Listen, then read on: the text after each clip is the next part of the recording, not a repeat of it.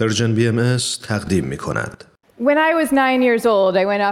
وقتی که من نه ساله بودم برای اولین بار اردوی تابستونه رفتم.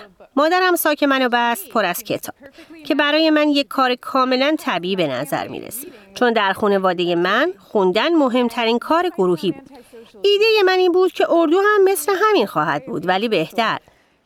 من یک تصویری داشتم از ده تا دختر که توی کابین نشستند و با لباس خواب های همشکلشون به آرامی کتاب می‌خونند.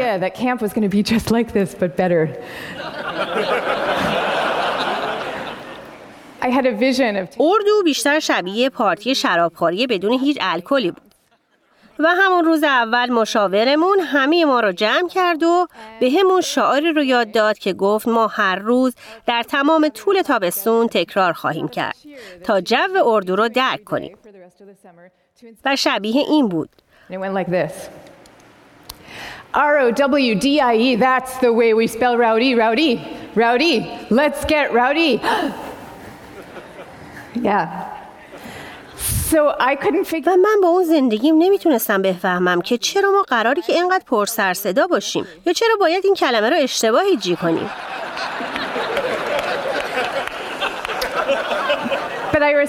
ولی من یک شعار رو تکرار کردم تا جایی که می‌تونستم و منتظر وقتی می‌شدم که می‌تونستم برم کنار و کتاب هم رو بخونم. ولی اولین باری که من کتاب هم رو از ساکم در آوردم پرطرفدارترین دختر خوابگاه سمت من اومد و از من پرسید چرا اینقدر آرومی؟ آروم و بی سر صدا. و بعد دومین باری که من اون کتابم را امتحان کردم مشاور با یک حالت نگران در چهرهش اومد طرف منو و گفت همه ما باید سخت تلاش کنیم که اجتماعی باشیم. و خب من کتاب هم رو کنار گذاشتم توی ساکشون و گذاشتمشون زیر تخت خوابم و تمام تابستون رو همونجا بودن. یه جورایی برای این کار احساس گناه می کردم. احساس می کردم که کتاب ها یه جوری به من احتیاج دارن. ولی من رهاشون کردم و اون ساک رو تا آخر تابستون که دوباره کنار خانوادم برگشتم باز نکردم. خب من این داستان رو راجع به اردوی تابستونی گفتم می‌تونستم پنجاه تا دیگه شبیه همین رو بگم. همه اون مواقعی که به من گفتن که یه جورایی موجودیت آرام و درونگرای من لزوما مسیر درستی برای رفتن نبود. و من همیشه در اعماق وجودم احساس می کردم که این اشتباه بود و اینکه درونگراها همونطور که هستن خیلی عالی هستن. ولی برای سالها من این بینش رو انکار کردم و از همه جا یه وکیل در وال استریت شدم به جای اینکه نویسنده بشم اونی که همیشه آرزوشو داشتم. بخشش به این خاطره که من نیاز داشتم به خودم ثابت کنم که می‌تونم شجاع و مدعی باشم. من این انتخاب های نفی خودی رو انقدر واکنشی انجام می‌دادم که حتی نمیفهمیدم که در حال گرفتن همچین انتخاب هایی هستم. و این مسلما به ضرر خود ماست. چون وقتی که مسئله خلاقیت و رهبری پیش میاد ما نیاز داریم که درونگراها اون کاری رو بکنن که توش قوی هستن. یک سوم تا نیمی از جامعه درونگرا هستن. این یعنی یک نفر از بین هر دو یا سه نفری که شما می‌شناسید. خب حتی اگه شما خودتون هم برونگرا باشید من دارم درباره همکارانتون و اون کسی که همین الان کنار شما نشسته صحبت می‌کنم. همه اونها هدف این تبعیض هستن که در جامعه ما خیلی ریشه دار و واقعیه. همه ما از سنهای خیلی ابتدایی اون رو درونیش می‌کنیم اکنون برای اینکه این تبعیض را به خوبی ببینید شما باید بفهمید که درونگرایی چیه این با خجالتی بودن فرق می‌کنه. خجالتی بودن درباره ترس از قضاوت جامعه است. درونگرایی بیشتر درباره اینه که چطور شما به محرک ها پاسخ می‌دید. برونگراها واقعا به دنبال مقدار زیادی از محرک ها هستند. در حالی که درونگراها وقتی بیشترین احساس زندگی و آماده ترین حالت و بیشترین قابلیت رو دارن که در جایی آرومتر و محیط کم سر و صداتری هستند. نه همیشه. این چیزها مطلق نیست. ولی بیشتر اوقات. ولی الان جاییه که تبعیض وارد میشه. مهمترین مؤسسات ما مدارس و محلهای کار ما بیشتر برای برونگراها طراحی شدن. و الان ما این سیستم عقیدتی رو داریم که من بهش تفکر گروهی جدید میگم. اینطوریه که همه خلاقیت و همه بازدهی از یک جای خیلی گروهی میاد So if you picture the tip خب اگه شما یک کلاس درس رو در حال حاضر تصور کنید زمانی که من مدرسه می‌رفتم ما به ردیف می نشستیم در ردیف های میز مثل این می نشستیم و ما بیشتر کارهامون رو خودمون انجام می‌دادیم. ولی در حال حاضر کلاس معمولی شما گروهی از میزها رو داره. چهار یا پنج یا شش یا هفت بچه. همه روبروی هم. و همه بچه ها مشغول انجام کارهای گروهی بیشمار هستند حتی در موضوعاتی مثل ریاضیات یا نویسندگی خلاق که شما فکر می‌کنید به پرواز فکری تکی نیاز داره. الان از بچه ها انتظار میره که مثل اعضای یک کمیته کار کنن. اکثریت گزارش های معلم ها عقیده دارند که دانش آموز ایدئال یک دانش آموز برونگرا در مقابل درونگراست. با اینکه درونگراها معمولا نمرات خوبی می‌گیرن و آگاهتر هستند مطابق تحقیقات. چیز شبیه همین درباره محیط کار هم درست. اکنون اکثریت ما در اتاقهای باز و بدون دیوار کار می‌کنیم. جایی که ما در برابر سر و صدا و نگاه های مداوم همکارانمون هستیم. و وقتی که صحبت از سرگروهی و رهبری میشه، درونگراها مدام برای موقعیت های رهبری رد میشن. حتی با اینکه درونگراها بیشتر مراقب هستند و خیلی کمتر احتمال داره که ریسک های بزرگ بکنن. که چیزی که احتمالا همه ما امروزه ترجیح میدیم و یک تحقیق جالب توسط آدام گراند در مرسی وارتن نشون داد که رهبران درونگرا اغلب خروجی بهتری از برونگراها دارن. چون وقتی که اونها کارکنان پیشفعال رو رهبری می‌کنن خیلی بیشتر امکانش هست که اجازه بدن اون کارمند با ایدش جلو بره. در واقع تعدادی از رهبران تاثیرگذارمون در تاریخ درونگرا بودن. من چند تا مثال براتون می‌زنم. روزا پارک، گاندی همه این آدم ها خودشون رو آرام و با لحن نرم و حتی خجالتی معرفی می‌کنن و همه اونها مرکز توجه رو انتخاب کردن. با اینکه هر استخوان بدنشون می‌گفت که این کار رو نکنن و معلوم شد که این یک نیروی خاص برای خودش داره. اونها اونجا بودن چون هیچ چاره دیگه ای نداشتن چون اونها به انجام کاری که معتقد بودن درسته جذب شده بودن.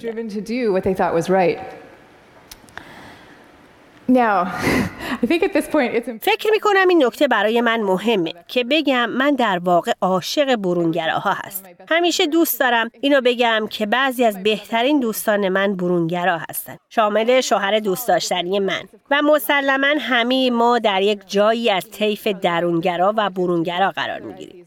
ایون کالیونگ روانشناسی که اولین بار این اصطلاح رو ترویج کرد گفت که چیزی مثل یک درونگرای کامل یا یک برونگرای کامل وجود نداره. اون گفت که همچین کسی اگه باشه در دیوونه خونه خواهد بود و بعضی آدم ها یک راست وسط طیف درونگرا و برونگرا هستن. و چیزی که من میگم اینه که از نظر فرهنگی ما یکسانی بیشتری نیاز داریم. ما نیاز بیشتری به این و یانگ بین این دو نوع داریم. وقتی که بحث خلاقیت و بازدهی میشه این خیلی مهمه.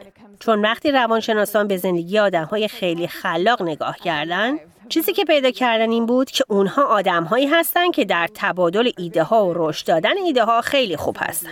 ولی اونها یک رگه اصلی از درونگرایی هم در خودشون دارن. و این به این دلیله که تنهایی اغلب جزء خیلی مهمی از خلاقیت. داروین پیاده روی های تنهای طولانی در جنگل ها می‌کرد و شدیدا دعوت های شام را رد می‌کرد. تئودور گیسل معروف به دکتر سوس او بسیاری از دستاوردهای شگفت انگیزش رو در اتاقی تنها در برجی در پشت خونش در لهولای کالیفرنیا خلق کرد. او در حقیقت میترسید که کودکانی که کتابش رو می‌خونن ملاقات کنه. میترسید که اونها انتظار داشته باشند که یک شخصیت شبیه بابا نوئل ببینن و با دیدن شخصیت تودار او مایوس بشن. استیو وزنیاک اولین کامپیوتر اپل رو اختراع کرد و او میگه که هرگز چنین متخصصی در زمینه کارش نمی‌شد اگر او اینقدر درونگرا نبود که وقتی که داشت بزرگ می‌شد خانه را ترک کنه. مسلما معنیش این نیست که همه ما باید همکاری ها رو متوقف کنیم. در مثال ما استیو وازنیاک با استیو جابز کنار هم قرار گرفتن تا کامپیوتر اپل رو پایگذاری کنند. ولی معنیش اینه که تنهایی مهمه و برای بعضی از مردم هواییه که اونها نفس می‌کشن و در واقع ما قرنهاست که قدرت بالای تنهایی رو می‌شناسیم. فقط به تازگی است که ما به طور عجیبی در حال فراموشی اون هستیم. اگر به اکثر دینهای اصلی جهان نگاه کنید شما جستجوگرها رو می‌بینید. موسا، عیسی، بودا، محمد جستجوگرانی که به تنهایی به بیابان میرن. جایی که الهامات و تجلی های عمیقی دارن که با خودشون به بقیه جامعه باز میگردونن. هیچ جای تعجبی هم نیست که شما به چشمانداز روانشناسی موثر نگاه کنید. مشخص شده که ما نمی‌تونیم حتی بین گروهی از آدمها باشیم بدون اینکه به طور غریزی نظرهای اونها را تکرار و تقلید کنیم. شما شروع به تقلید از عقاید آدمهای اطراف خودتون می‌کنید بدون اینکه حتی بفهمید که دارید این کار رو می‌کنید. حتی با اینکه هیچ تناسبی بین اینکه بهترین سخنران باشید و اینکه بهترین ایده ها را داشته باشید وجود نداره. هیچی. I mean, zero. So you might be following. ممکنه که شما از آدمی با بهترین ایده ها پیروی کنید ولی ممکن هم هست که نه. و آیا شما واقعا می‌خواید این رو به دست شانس بسپارید؟ خیلی بهتر اینه که همه کس به دنبال کار خودشون برن و ایده های خودشون رو تولید کنن. رها از مزاحمت های دینامیک گروهی و بعد همه دور هم جمع بشن به عنوان یک تیم و در یک محیط مدیریت شده مناسب با هم گفتگو کنن و از اونجا با هم پیش برن. حالا اگه همه اینها درسته چرا ما اینقدر اشتباه می‌کنیم؟ چرا ما مدرسه ها و محیط های کاریمون رو اینطور میچینیم؟ و چرا ما اینقدر به درونگراها به خاطر اینکه می‌خوان که برای مدتی در خلوت خودشون باشن اینقدر احساس گناه تلقین می‌کنیم؟ یک جواب در اعماق تاریخ فرهنگی ما ریشه داره. But جوامع غربی و به خصوص امریکا همیشه آدمهای کاری رو بر آدمهای اهل تفکر ترجیح دادن و مرد اهل تفکر. و اگه به کتابهای خودآموز از آن دوره نگاه کنید همه عنوانهایی مثل این داشتن. شخصیت اصلی ترین چیز در جهان. ولی بعد ما به قرن بیستم رسیدیم و وارد یه فرهنگ جدید شدیم که تاریخدانان اون رو فرهنگ شخصیت می‌خونن. اتفاقی که افتاد این بود که ما اقتصاد کشاورزی رو به جهان تجارت های بزرگ تکامل دادیم. و خب ناگهان مردم از روستاها به شهرها حرکت کردند. به جای اینکه در کنار آدمهایی که همه زندگی میشناختنشون کار کنند، حالا مجبورن که خودشون رو بین گروهی از آدمهای ناشناس ثابت کنند. خب کاملا قابل درکه که ویژگی های مثل جذبه و کاریزما ناگهان به نظر رسید که خیلی مهم هستند. و خب مطمئنا کتاب های خودآموز تغییر کردن تا این نیازها را تأمین کنند و اسمای شبیه این داشتند. چگونه در دوستیابی پیروز شوید؟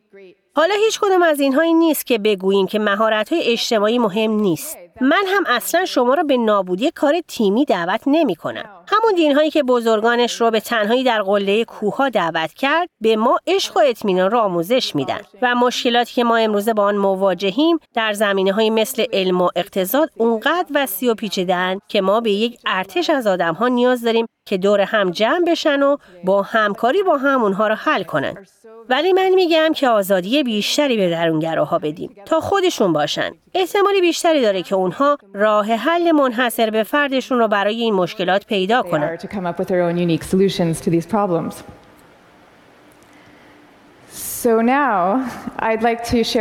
حالا من می‌خوام که محتویات ساکم رو به شما نشون بدم. guess what? فکر کن چیه؟ کتاب. من یک ساک پر از کتاب دارم. اینجا چشم گربه از مارگت اتود، یه رمان از میلان کندرا و این هم راهنمایی برای سردرگم ها از مایمونیدس. ولی اینها دقیقا کتاب های من نیستن. من این کتاب ها رو با خودم آوردم چون که اونها توسط نویسنده های مورد علاقه پدر بزرگ من نوشته شده.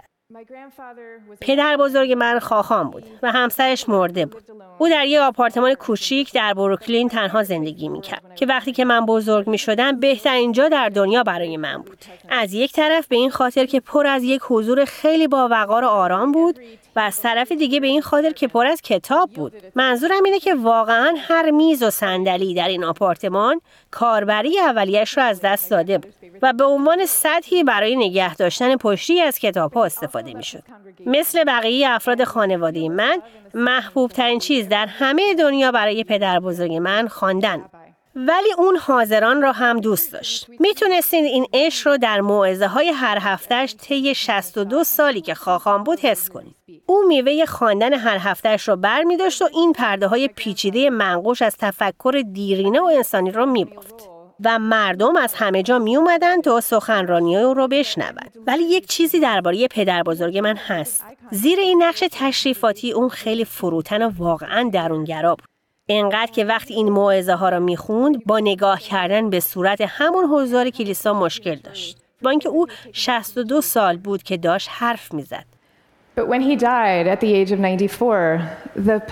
ولی وقتی در سن 94 سالگی مرد پلیس مجبور شد که خیابانهای اطراف خونش رو ببنده تا جمعیتی رو که برای سوگواری او اومده بودن جا بده. این روزها من تلاش می‌کنم که با روش خودم از مثال پدر بزرگم بیاموزم. بنابراین من جدیدا کتابی درباره درونگرایی منتشر کردم و حدود هفت سال طول کشید که بنویسمش. و برای من اون هفت سال یک سعادت بزرگ بود. چون من میخوندم و مینوشتم. فکر می‌کردم و تحقیق می‌کردم. این نسخه من از ساعتهای تنهایی پدر بزرگم در کتابخونش بود. ولی الان ناگهان کار من خیلی متفاوته. کار من اینه که اینجا باشم و دربارش حرف بزنم. درباره درونگرایی حرف بزنم. و این برای من خیلی سخت تره چون با اینکه افتخار می‌کنم. از اینکه الان اینجا با همه شما هستم اینجا محیط طبیعی من نیست. خب من خودم را برای همچین موقعیت هایی به بهترین نحوی که می‌تونستم آماده کردم. من در سال گذشته هر فرصتی که پیدا کردم سخنرانی عمومی را تمرین کردم. و اسمش رو سال خطرناک حرف زدن گذاشتم. این واقعا خیلی کمک کرد. و خب من می‌خوام در پایان شما را دعوت به سه کار کنم. اول دیوانگی کار گروهی مستمر را پایان دهید. واقعا بس کنید.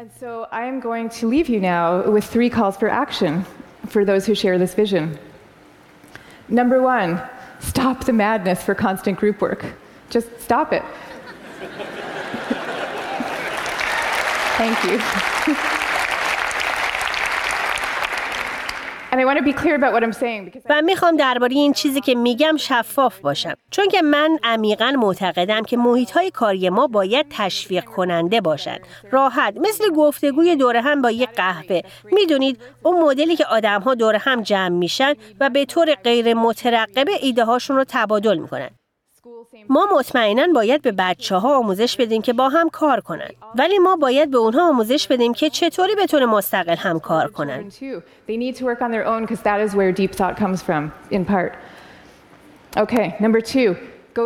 خب نکته دوم. به طبیعت بکر برید. مثل بودا باشید. الهامات خودتون رو داشته باشید. من نمیگم که همه ما باید الان بریم و اتاقک های خودمون رو در جنگل بسازیم. ولی من میگم که همه ما می‌تونیم یک لحظه تحمل کنیم و مدت زمان بیشتری را صرف تفکرات درونی خودمون بکنیم. شماره سوم. نگاه دقیقی بندازید که توی ساکتون چی دارید و چرا اون رو اونجا گذاشتید. خب برونگره ها. ممکنه که ساک شما هم پر از کتاب باشه.